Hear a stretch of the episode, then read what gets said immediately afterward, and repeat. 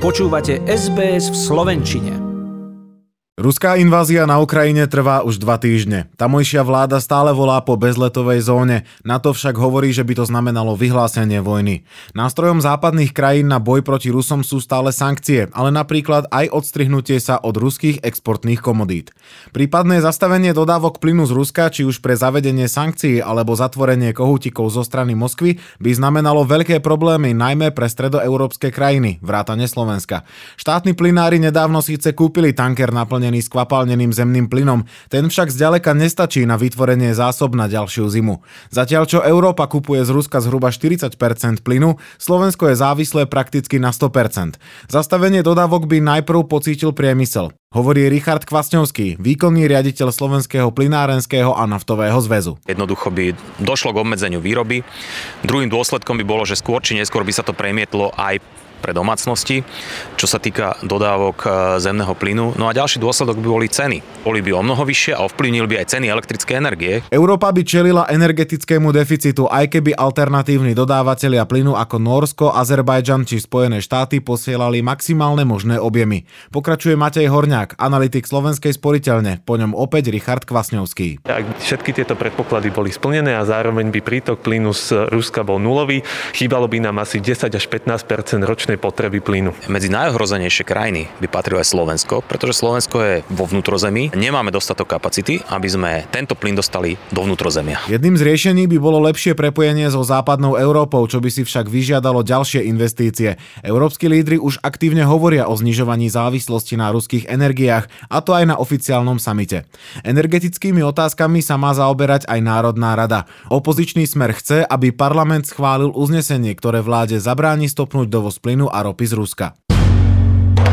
Cez slovensko-ukrajinskú hranicu prejde každý deň približne 15 tisíc ľudí. Situáciu komplikuje aj počasie, noci sú stále teplotne pod bodom mrazu. Dobrovoľníkov je málo a sú vyčerpaní. Na hraničnom priechode ako dobrovoľníčka pôsobí aj Vanda Gregušová. Pre RTVS povedala, že práca dobrovoľníka je náročná, fyzicky aj psychicky. Najťažšie jednoznačne je vidieť e, utrpenie tých ľudí, ktorí tu prichádzajú, pretože to nie je predsa len jednoduché nechať celý život za sebou a začať nový život už len s igelitkou je to psychicky náročné, ale my sa tu snažíme im poskytnúť útechu. Daniel Gajdoš je na hraničnom priechode Vyšné Nemecké dobrovoľníkom už 5. deň. Ľuďom z Ukrajiny pomáha riešiť dopravu, odprevádza ich do stanov či do autobusov. Je to náročná práca, ale všetci, čo sme tu na dobrovoľníci, tak to robíme o, z toho, že chceme to robiť, chceme pomáhať týmto ľuďom, lebo fakt, kto im iný pomôže ako nemi. Podľa Slovenského Červeného kríža je dobrovoľníkov zatiaľ dosť. Všetko však závisí od vývoja situácie. Záujemcovia sa môžu prihlásiť cez formulár formulár zverejnený na webe. V prípade potreby ich budú kontaktovať.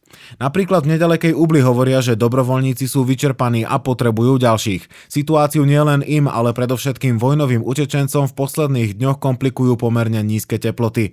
Počas noci teplomer ukazoval 5 stupňov pod nulou. Zdravotníci však podchladenie zatiaľ riešiť nemuseli. Hovorí Jana Števanková, dobrovoľníčka zo Slovenského Červeného kríža pre RTVS. Ale skôr sme riešili také napríklad ako nádcha, náchla ochladnutie, teda teploty zvýšené, boli aj ich častokrát aj hrdla, veľa dní nejedia, z toho vzniká vlastne zase potom bolesť brucha.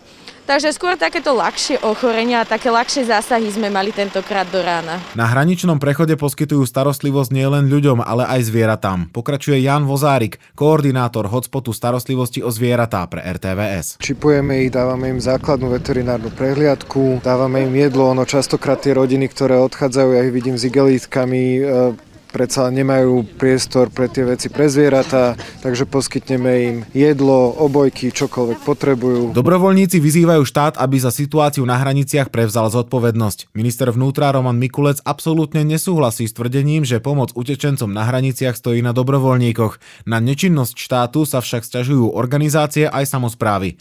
Premiér Eduard Heger v sobotu navštívil dobrovoľníkov na hranici, aby sa s nimi porozprával. V rámci balíka opatrení s názvom Lex Ukrajina, ktorý určí pravidlá pomoci utečencom, by sa malo schvaľovať aj zníženie DPH alebo spotrebnej dane na pohonné látky.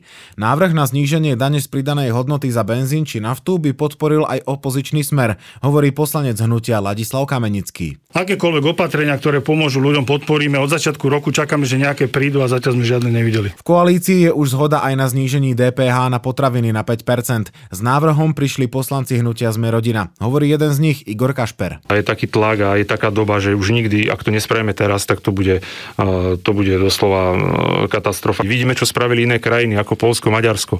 My to proste musíme urobiť, lebo tie peniaze sa odlečú inde. Poverená vedúca jednoty dôchodcov na Slovensku Valéria Pokorná na Margo zdražovania hovorí, že seniory musia v súčasnosti hľadať, ktoré druhy potravín si môžu dovoliť kúpiť. Dôchodcovia sú veľmi chudobní a, a majú veľké problémy už teraz po tomto obrovskom zdražovaní vykryť boje, svoje potreby, či sú to potraviny alebo energie a dostávajú sa na, naozaj do tej hmotnej núdze. Napriek tomu, že žiadali mimoriadnú valorizáciu dôchodkov, minister financí navrhuje, aby im sociálna poisťovňa vyplatila 13. dôchodok už v júni. Sme rodina navrhuje vyplatiť prvú polovicu v júni, druhú v decembri. Chcete počuť viac relácií ako táto? Počúvajte cez Apple Podcast, Google Podcast, Spotify alebo kdekoľvek získajte svoj podcast.